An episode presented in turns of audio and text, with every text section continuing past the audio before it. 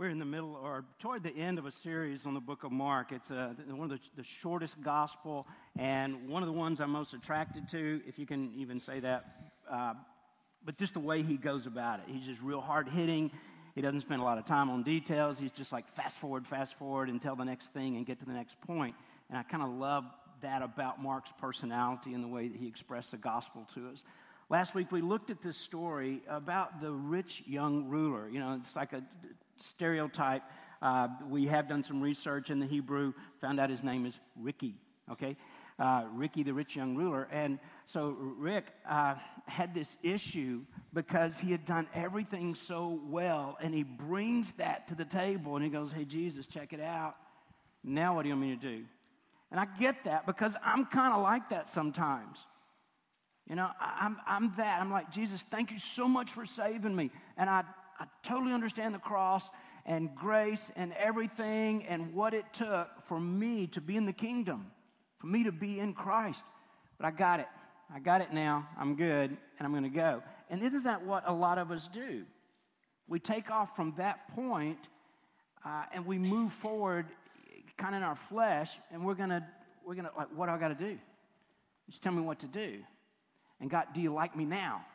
Do you, am, am I in? Am I in yet? And there's always that little feeling, isn't it? Like, am I there? Have I, have I done enough? And this guy even says, I've kept all the commandments. Now, we know he kind of hadn't, you know, and we read between the lines and we find out some things. We're going, eh, actually, I don't know if anybody's ever going to be able to do that. But then he moves forward and, and he sees this huge truth that it's just so hard for him to wrap his mind around. And this, this, this concept of grace. And looking back on it, and we read texts like that, and we think, why couldn't he see the simplicity of this? But then we do the same thing. We do the same thing. And how weird that must have been, you know, for him to, to trying to wrap his mind around that. And then here's this guy hanging next to Jesus on the cross who does absolutely zero, I mean, nothing. Uh, he cuts it so close. And some of you are playing that game, and I don't. That's really risky. I don't know. I wouldn't do that. I just. I'm telling you, that's. Uh, it worked for him, but I don't think it's. You know, it's a good strategy. Where just the moments before his death. You know, he's breathing his last breath, and, and, he, and he gets it all of a sudden. And he's got nothing. There's no promises. There's no bragging about, you know, I don't know if you've seen my resume, but I was pretty religious and I went to a lot of Bible studies. And let me tell you, I've memorized the entire 12th chapter of Romans. I can recite that for you right now. What do I get? You know, he didn't have any, anything. He had never been to vacation Bible school. Okay? He hasn't, he, he's nothing. And he doesn't have anything to promise. You ever promise God stuff? Oh, yeah. I've made a hundred promises. God, if you help me right now, I'm serious. I know before I've said some, I know, but if you get me through this test, if you give me, if you do, if you erase, then here's what I'm going to do. Here's what, and we start bargaining. And that's the way we kind of approach our whole spiritual life.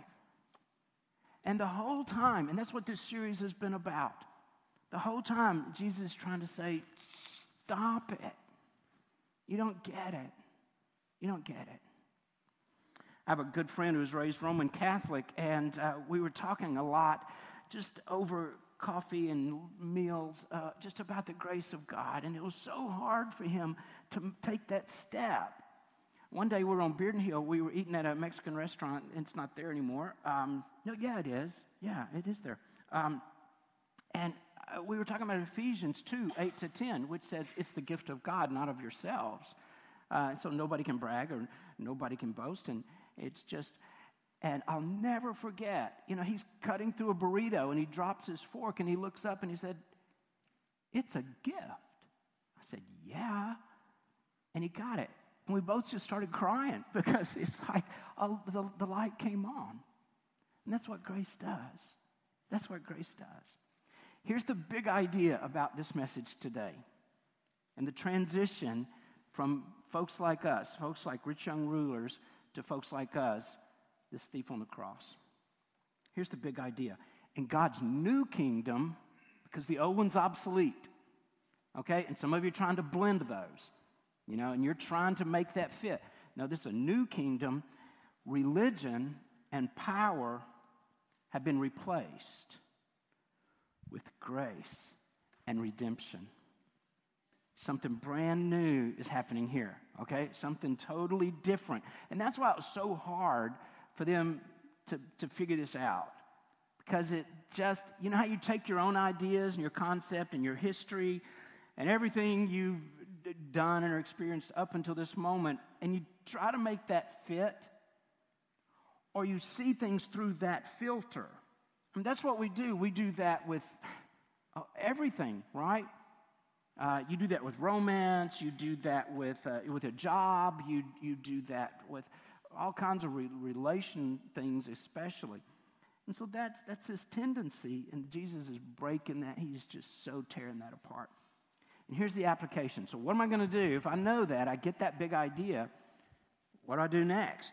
You know, I always, want, I always ask that question uh, whether I'm on this side of things, if I'm standing up, you know, like here, or if I'm sitting back there, I go, so what are you trying to get me to do? You know, is it something I got to do? Is it something, uh, the transition? How do, I, how do I place this into my life? So here's, here's the application Jesus' actions teach us to stop trusting in, in, in all these man made traditions all these things we've invented that we think is going to get us there and keep us there, or trying to save ourselves. Just give our lives in surrender, in submission, in dependence to Jesus. That was a tough transition for me in the beginning because I'm kind of cynical. And I asked my Christian friends a ton of questions and I made fun of them and I poked at them about, well, how come? And I would ask, you know, those questions that you ask or people ask you that are just virtually impossible and they have no relevancy whatsoever in your life, but you ask those questions, you know, well, if God, you know, well, how come? And, and it's none of those things that I was really concerned about. It was just a way of dodging the Holy Spirit. It's just way, it's like a coping mechanism for me to not face the fact I really needed something. Plus, the fact that my exposure and maybe your exposure to Jesus has come through a lot of other filters. You know, and I had visited churches and I had some people like in my family or in my life who seemed to contradict everything that I was reading about him. And I thought, wow, this doesn't fit. But that became an excuse. That becomes your go to position of, well, fill in the blank. What is it for you?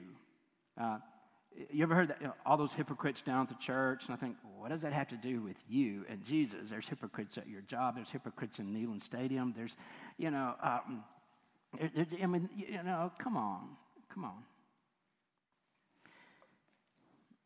Over 2,000 years ago, the Sadducees uh, had this tradition. They were loaded up with traditions, okay? And some of those started off like probably a good thing, or it was based, you know, behind everything, there's something that's true, there's something that's legitimate, but then it just spins off in all kinds of crazy directions, or we make the process the thing. You know, we, we, we kind of hitch ourselves to something along the way instead of what was true. So that's what the Sadducees had done. They believed, they had developed this belief system, it was really legalistic, really tough, that, that Messiah would show up four days before Passover. it's all going to be about Passover, and this is as you as you continue to read or kind of look back at, at the way this unfolded, it kind of made sense. And Passover is a big deal, huge deal, bigger than if you're like Fourth of July and you're in Washington, D.C. at the White I mean, you know, it's just like everything comes together. It's a big thing. They even kept the gates of the temple open so that if Messiah showed up, he could just walk right in. You know, it's, it's like, I think, well, if Messiah shows up, I don't think the gates are going to be a problem. But just in case, and to show their attitude of expectancy, they would open the gates. I kind of like the symbolism of that, but uh, it was mostly just more, more stuff that they were doing that didn't have a lot of deep meaning for them. I don't think they really expected him, it was just what they did. But in this Hebrew, this nationalism and this, this fervor that was always at its peak on this particular day, everything ramped up to Passover. I was like, this is, I'm trying to think of something because I don't know if we have anything. Maybe Christmas. You know how we kind of do that? We start, um, and, and I'm going to get nostalgic, okay? Because I'm old. I'm an old person. And you're not supposed to nod. He's nodding like, yeah. We love it when dinosaurs talk to us because we don't even know what you're saying. But when I was a boy, um, you didn't start. I mean, it was like you waited till after Thanksgiving and you didn't, you didn't decorate, you didn't buy gifts, you didn't talk about it. And then you began to transition because now Christmas is coming and you go into that season. Now it's like Halloween. You go to the store and there's, there's Christmas decorations out. Uh, and you know, that's kind of what I'm saying. We don't even have something like this, but everybody built up to this. So, the Romans uh, would have all the troops there on high alert. Everybody's on guard. Those here, here come those Jewish people, and they're gathering, and they're expecting maybe Messiah's going to come. And a lot of Messiahs did come and left again. You know, they weren't the right guy, but you know, it was just that kind of moment. And they were always in fear because this had happened before that there would be some kind of a revolt. You know, there's going to be a rebellion. They're going to take this opportunity and you know, they're, they're quietly planning this, and there's going to be this huge uprising, and we're going to have to put that down real, real quickly um, because some religious radical is going to say, It's me, I'm Messiah, and here we go again. That had all happened in the past. So tensions are high, everybody's a little anxious, a little nervous, you know, and, and paying more attention. And then here's what happened. Let's read together what's, happen- what's going to happen um, in this familiar uh, historical event. Uh, Mark chapter 11, verse 1. As Jesus and his disciples approached Jerusalem, they came to the towns of Bethphage and Bethany on the Mount of Olives. Jesus sent two of them on ahead. Go into that village over there. And I think that's a little southern thing for Jesus. He didn't just say, go to that village, he said, over there. We just add stuff. Oh, go, go over yonder to that village and he told them, As soon as you enter it, you'll see a colt tied there that has never been ridden. Now, only, only wealthy people or people going to war rode horses. Everybody rode donkeys. I mean, it was just very common form of transportation. Uh, you couldn't afford anything else. Uh, untie it, bring it here. If anybody asks what you're doing, just say, The Lord needs it and will return it soon. I don't know, try that on Gay Street or just, yeah, go up to somebody's bicycle or their car and go, yeah, the Lord needs, needs your Corvette. So I'll be, you know, if you don't mind, I'll be, be right back with this. Um, two disciples left and found the colt standing in the street, tied outside the house. How much, you know, that moment must have been like, how do you do that? Oh my goodness. Uh, so they find that. As they're untying it, some bystanders demanded, hey, what are you doing untying that colt? You know, they said to Jesus, uh, they said what Jesus had told them to say, and that they were permitted to take it. I don't know. They didn't have any badges, or yeah, at least yeah, I've got that. You got that paper that you know, and it's well, they just said that, and uh, then they brought the colt to Jesus. And all, the, the, whoever was questioning went, "Okay, and they threw their garments over, and he sat on it. Many in the crowd spread their coats on the road ahead of Jesus, and others cut leafy branches in the fields and spread them along the way. He was in the center of the procession. And all the crowds around him were shouting, Praise God! Bless the one who comes in the name of the Lord. Bless the coming kingdom of our ancestor David. Praise God in highest heaven. So Jesus came to Jerusalem and went into the temple. That one sentence whew, it's loaded.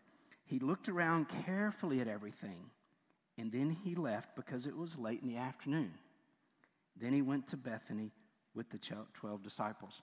Now, the next thing is, that happens is really kind of this bizarre event that papers and papers and books are written about when Jesus cursed the fig tree. I'll come back to that in just a little bit. The people of Jerusalem absolutely knew Scripture. They knew it backward and forward ever since they's babies. They've been they memorized this. They've been taught it again and again and again. Uh, they knew all the stories, the prophecies, the poetry. They they they knew it all. Uh, and on that day, here they are, four days before Passover. They kind of get it. They know what scriptures apply and what would come to everybody's mind. And I think the scripture that relates to this and what would have come to their mind is, is this. It's in Zechariah uh, chapter 9, verse 8 and 9. And it says this, just to give you a little background. I know many of you have this memorized. But I will defend my house against marauding forces. Never again will an oppressor overrun my people, for now I am keeping watch. Rejoice greatly, O daughter of Zion. Shout, daughter of Jerusalem. See, your king comes to you, righteous and having salvation, gentle and riding on a donkey, on a colt, the foal of a donkey. Oh, wow. This is the day that Jesus enters into Jerusalem riding on the colt, the foal of a donkey exactly as predicted by Zechariah. There are all these prophecies about the Messiah, and Jesus is the only person in human history who ever fulfilled all those prophecies. Absolutely incredible. Literally impossible, but it happened. That was one of the factors that led me to investigate the claims of Christ. I've shared that with you, some of you before, that the prophecies really fascinated me. And how did he do that? Now, the ones like this, you think maybe he could have rigged it, maybe he could have had somebody on the outside helping him, a big conspiracy, you know, kind of a theory. But he couldn't, he could never have manipulated where he was going to be born, who his parents were, what his lineage was going to be. Uh, how did he do that? I mean, he, he couldn't have done that. Well, this prophecy is fulfilled uh, exactly as predicted. Jesus would have been coming from Bethany, uh, the Mount of Olives. He's riding across the Kidron Valley. Uh, and they called it a valley. It's really, it's, it's more like if you, if you just Google this, you can see it's kind of like a steep canyon, you know. So he's, he's riding this, and he would have ridden. It's just, it's, I know this is geeky, so just give me a minute, okay? And somebody think, we really don't care about the geography, but I think it's cool that he would have ridden right past the original site the city where King David, eh, eh, what he had built, like the epicenter of that, he rides right past that. And it was built and it's, it's outside of the city walls. And then coming up this ridge, he would have, you know, it would have been right outside the city where the temple would have been directly sitting behind this wall. Now that's significant because that was the most prominent structure anywhere. That was the most notable place uh, that everybody was familiar with. Yeah, you go down to the temple, you know, everybody knew. Now, today in Jerusalem, the Dome of the Rock, um, a, a, Muslim structure, you know, is, the most prominent feature there. And if you've ever seen pictures of Israel or videos or anything, or, or Jerusalem, you see that, right? It's just, it just kind of like dominates. It draws your eye to it. That's the place. So Jesus is dri- you know, driving. he's, dri- he's driving right by. He's pedaling right by there. Uh, and, and that's where Jesus entering the city four days before Passover. Okay. Uh, he's on a call. He's right outside the temple. Do you see how all of this is coming together? Okay. Um, what is? Um, it's just so hard to imagine this. For as long as anyone could remember, um, this had been the tradition. They've heard about it, they've read about it, they've talked about it, all of this for their entire life. And all of a sudden, on this day, here's Jesus. Clearly, you know, he's everything's happening. He's going to the temple. Uh, and, and it just began to sweep through as the awareness of, you know, you can just, can you feel that? People looking at each other going, hey, wait a minute. As my grandson would say, wait a minute. It's one of his new phrases. You thought we were going to have a whole worship service and me not mention a grandchild? yeah, right. Okay, so wait a minute. Is that, is he writing in, is he on a, is this, what is today? Oh, that's him. I think that's him. And so, so that began to just sort of go through, you know, all these people, and it, begins to happen, and, and, and every, everybody just goes crazy. They set out branches in front of him, which they had done stuff like that before. I mean, it's not like the only time this has ever happened, but today it's real significant. They'd never done it for Jesus or somebody like him. So they put those in front of him and they throw, you know, coats down and stuff. And it, it makes the way uh, smoother, it honors him, and it just makes it real beautiful. You know, it's a real different kind of thing uh, that they would do. And there are a lot of visitors in Jerusalem at this time. You got to remember that uh, this is traditional Passover. Uh, it's, it's a big deal, okay? Bigger than Mother's Day. It's big, uh, which was, I relate to because that was one of the two, three days of the year I ever went to church as a child Christmas, Easter, Mother's Day. The holiest of all days uh, was, was that day. So everybody's there. It's Passover a lot of the guests, you know, the visitors who were there in town would, would walk to the, to the temple and they had these branches in their hand to worship with, you know, just kind of wave them. Kind of like when you go worship uh, yesterday at the orange and white game, you know, and you wore orange or you wore white and you had shakers or you had, you know, all these accessories and things uh, that I didn't. So you kind of get the enthusiasm and how people had these, these souvenirs and things. So they're waving these branches. Um, and as they, they would walk to the temple for worship, they would sing songs. We do stuff like that, right? Uh, we sing Rocky Top. We, you know, it, like I keep referring. I don't know why this was not playing. Like there, there's our temple. You understand? You drive, you drive down there and you go, yeah, there's our temple. That's you know, um, okay. That I'm sorry. You're probably really offended. Um, and one of the songs that they sing, their Rocky Top, was later I'm going to go back and say, can you just take that off YouTube? Because that was a really thin analogy. One of the songs they sang most often was Psalm 118. That's all they sang. Okay? Do you know that at one time in our history, which was not so long ago, when people began to sing not just the Psalms, but this new radical contemporary music called hymns, that it split the church? And then when they started using instruments, I mean, it was just revolutionary. It caused disruption all over Europe, everywhere. How dare you? You know, you can't do that. And then after a while, that was accepted, and it just keeps, you know, it kind of keeps going. Well, they were singing Psalm 118, which is what they would say, you know, as Jesus is entering the city. So you've got that in your imagination? Can you see that? And that they literally began to sing and to say in Hebrew, Lord, please save us. Lord, please save us. Now, we're reading this because we already get, we know, we know what's happening. And we think, oh my, you don't even know what you're saying. You, you have no idea the significance. They have all these expectations of Jesus. He's, wow.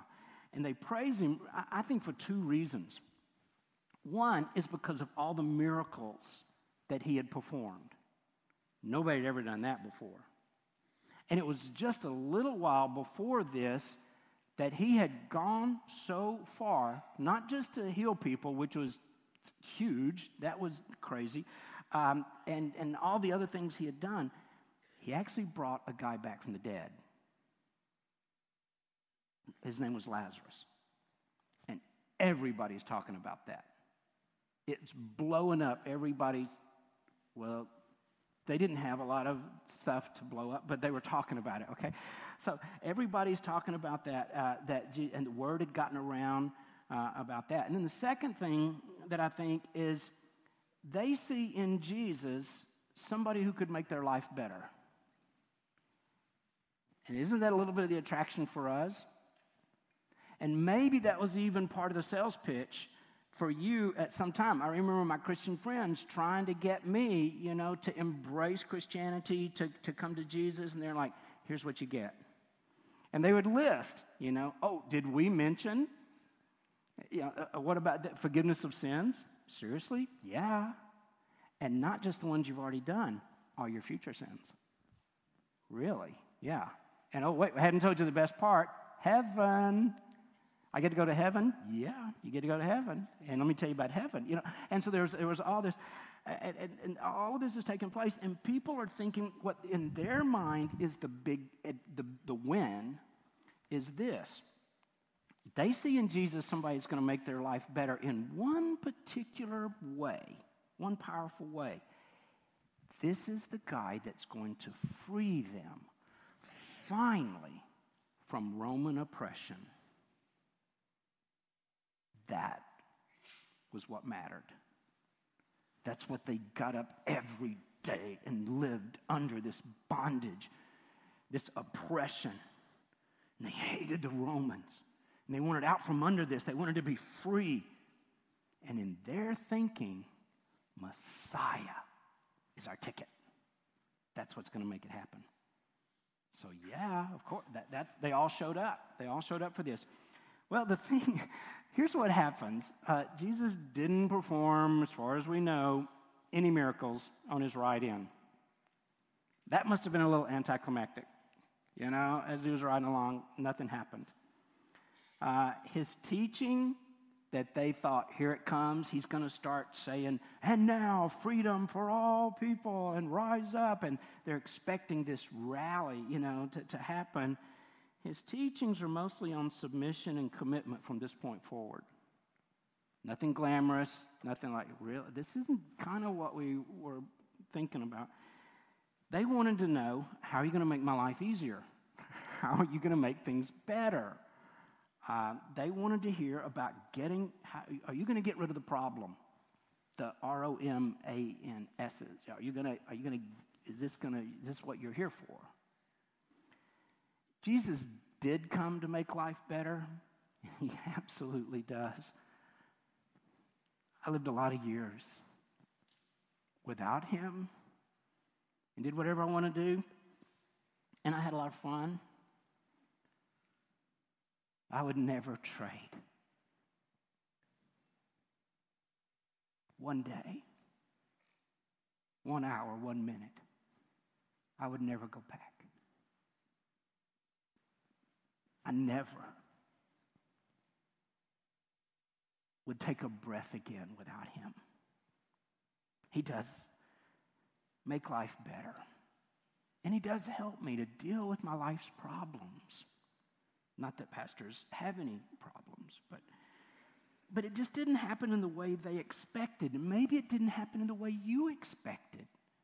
Maybe you thought this isn't really going the way they told me about with the flannel graph. you know, uh, this isn't this isn't rolling out like I thought it was going to. Jesus didn't come to give us a new life philosophy. He didn't come to be a great example to follow. That nonsense about him being a good teacher. He doesn't even come to make us good people. And I just messed with some of you when I said that because you thought it was all about your morality. Oh, my behavior is better. I think that's why Jesus came to make me, you know, from Dan to Dan point two oh. You know, he, he changed, made me a little better, and that was it. That's really, we missed the point. We missed the point. Just like the rich young ruler missed it. He comes to deal with the burden of your sin.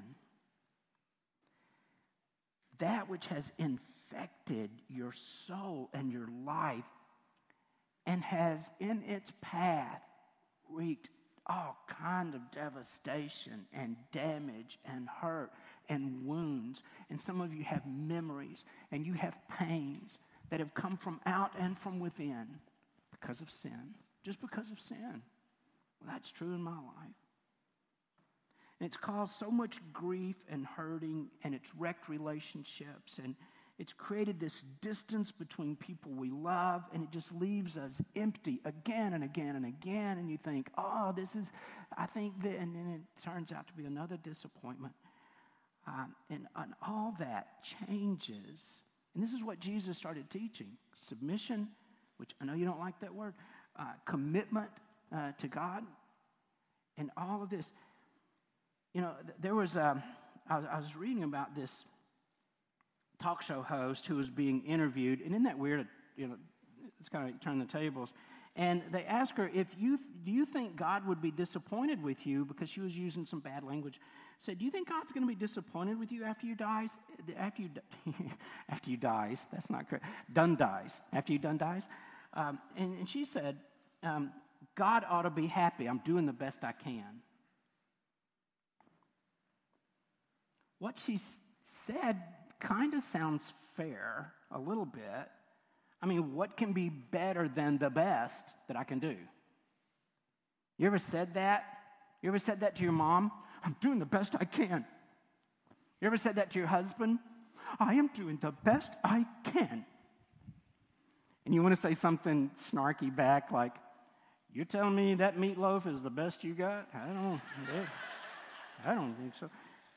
No, you don't say that. Um, you eat it and you smile and you like it. Okay, a little, little marriage tip for you. Okay, um, not that, okay, this is, uh, yeah, here I go. oh, baby. Okay.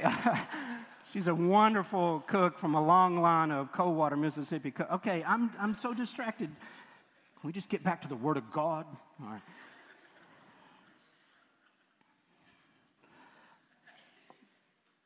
How many of us can stand and claim, I'm doing the best I can?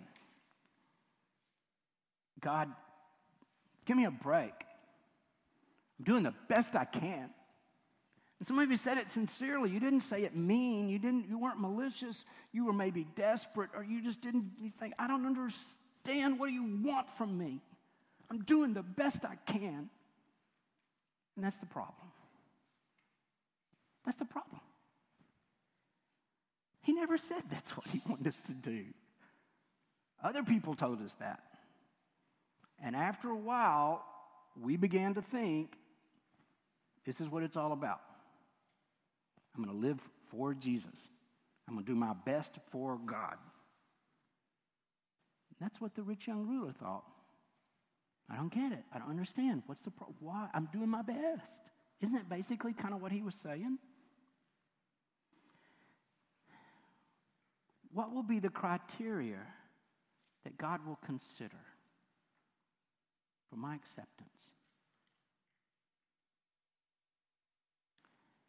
There was a movie star who uh, was asked, Are you religious? You know, what, do you, what do you think about God? And here, here was her answer Well, I'm not really into it. I'm not a very religious person, which is kind of cool, kind of trendy, has been now for several years, um, that, that idea. But I should go to heaven. I haven't done anything wrong. Gulp, you know. Uh, my conscience is clean. Direct quote, my soul is as white as orchids. I should go straight to heaven.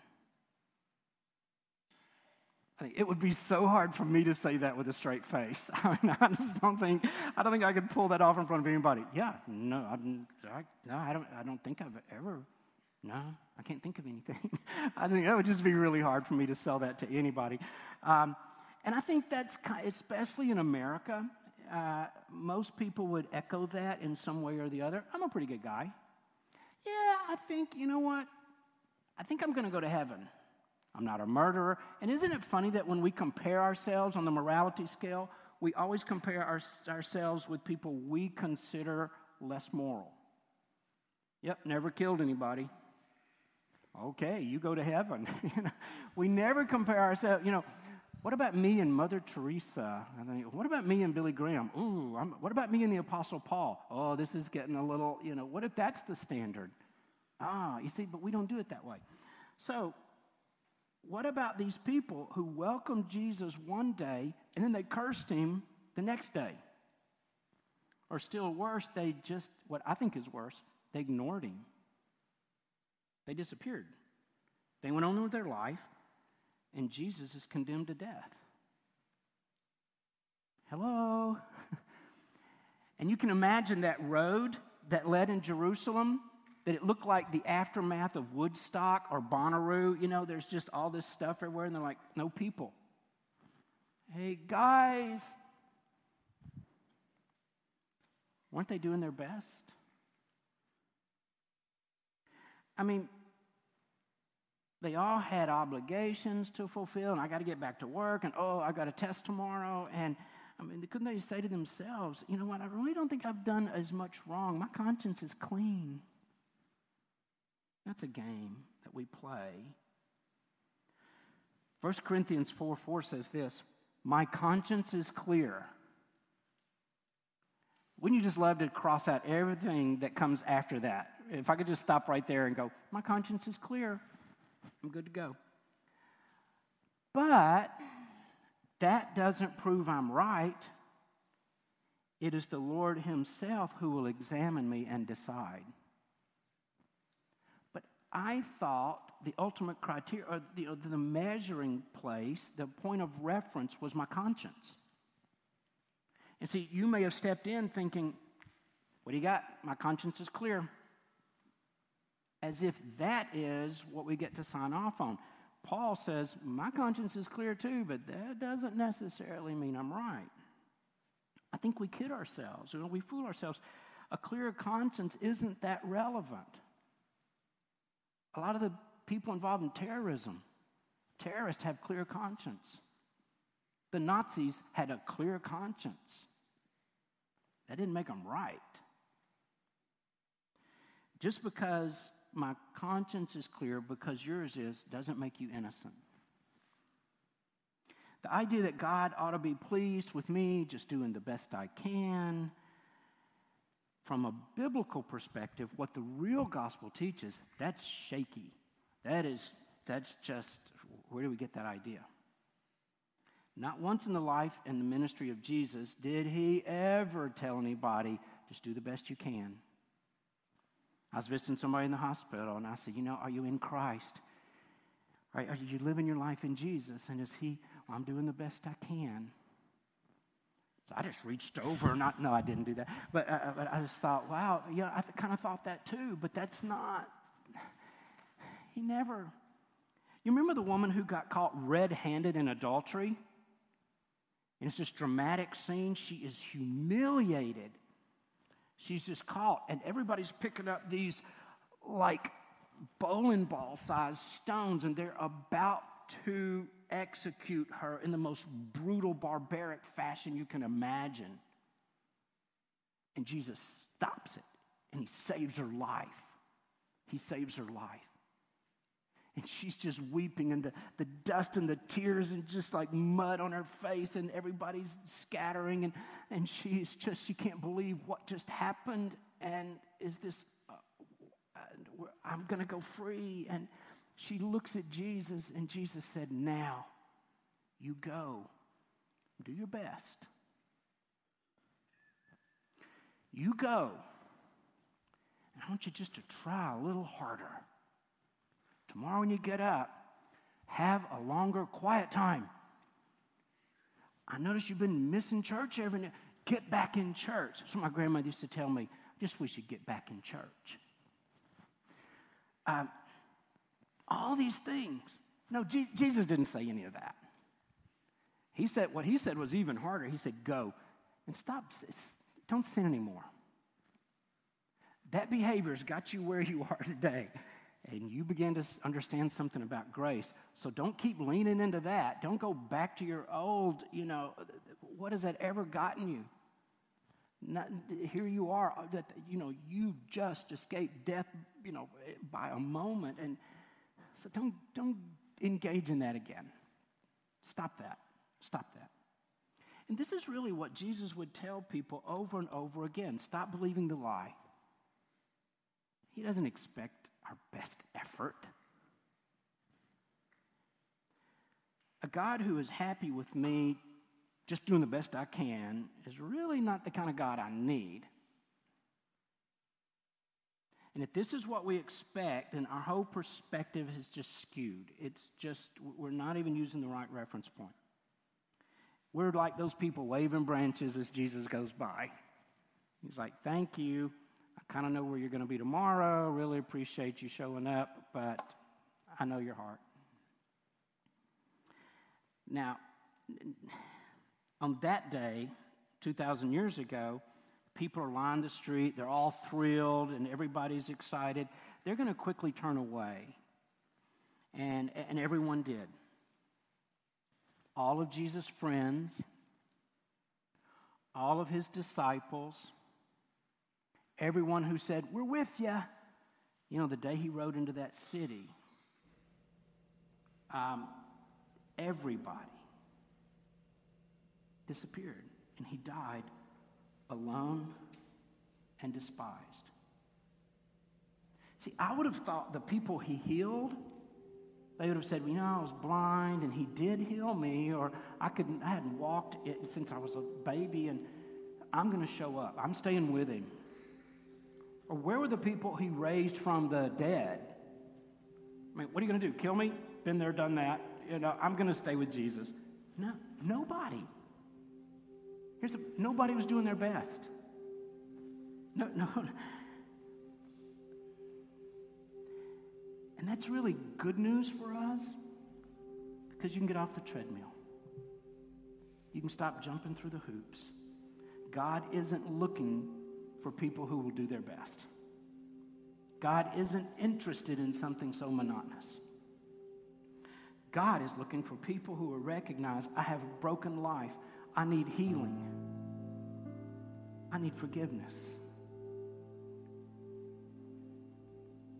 I'm old school, and um, when I began to walk with Jesus, there was a guy I liked a lot. His name was Keith Green. And I remember at one of his concerts once, he said, The grace that saved you is the grace that keeps you. We don't step into Christ and then say, Okay, now I'm going to try to do my best for you. No, the kingdom of Jesus would be something so different, it would make everything else obsolete. So I just want to live in and through you all his friends, disciples, Pharisees, Sadducees, everybody who condemned him, and those who just went along, and the thousands of people who lined the street that day waving these branches and singing their songs, would later, in a sense, betray him. But many of those became ardent passionate followers of Jesus after resurrection. See, the cross was so powerful, but a lot of people have been crucified. Nobody had ever come back from that until Jesus. Next Sunday morning, we're going to talk about that one historical event that has done more to change everything in history than any other event or all the other events put together the resurrection of Jesus. And these people who had turned away and were trying all these other things, the resurrection changed everything. It was this awakening, it was the most disruptive event that humans have ever experienced. And after that, when you see a guy come back from the dead, yeah, I'm gonna, I'm, I'm kind of with him. Um, they changed the world. They didn't back down because now they could rely on someone they knew was greater than themselves. And they had the power of the Holy Spirit, which is a game changer our next series when we finish Mark. And I'm kind of doing this. I told Kevin, I'm doing this Star Wars style. We're doing the sequel and the prequel, and, and we're going to go through the resurrection. And then I'm going to go back a couple of chapters and talk about a few things that we, we didn't get to talk about as this series sort of flowed chronologically. But then, after, after this series, we're going to talk about the sequel. What happened next with all these people? The difference was the presence of the Holy Spirit. So, we're going to have a series called Pentecost. We're going to talk about the book of Acts and and what these people experienced with God in them, not just around them. It was clear they couldn't do it on their own. You know that because you've tried to do it on your own. It doesn't really work. They tried on the day of Jesus this triumphal entry, and they failed a few days later, miserably. I know, I've done that too. But now, after the resurrection, it's not about you. It's not about me. It's not about us doing our best. It's about the Spirit of God living in me and expressing His joy and His love and His grace to a world around me. And assuring and affirming me every day in unique and beautiful ways who He is in me.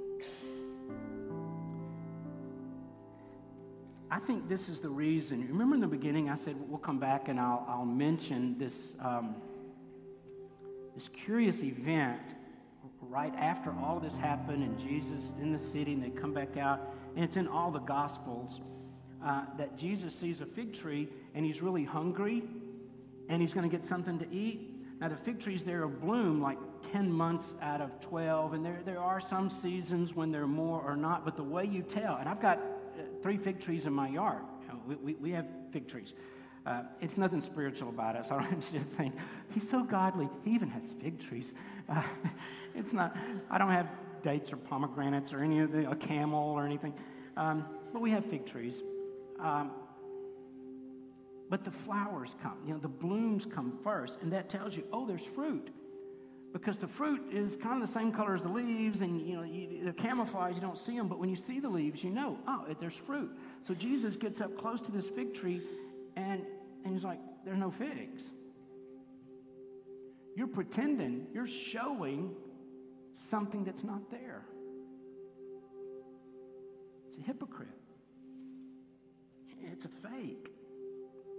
And jesus uncharacteristically Jesus being Jesus, curses the tree and says, May you may never bear fruit again.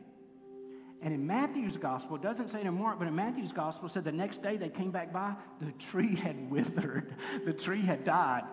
And they're here, do you see what I see? Yeah, the tree. Yeah, I see the tree. Yeah, I mean, they're just like, it just withered. And folks, that's what happens to us when we just fake it. When we embrace religion and the show. The fig tree was a national symbol of Israel. It was actually carved on the side, the outside wall of the temple. It was synonymous with, with light, with, with, you know, with Judaism. And what Jesus is saying is that doesn't work. That was always outside. It was always religion. What I'm doing in my kingdom, it's an inside thing. So let me ask you, is that true for you? Have you just embraced church or religion or a hundred other things? Are you counting on yourself and your best efforts? Hey, you can let go of all that. You can just let go and let Jesus be Jesus in you. It's all the difference in the world.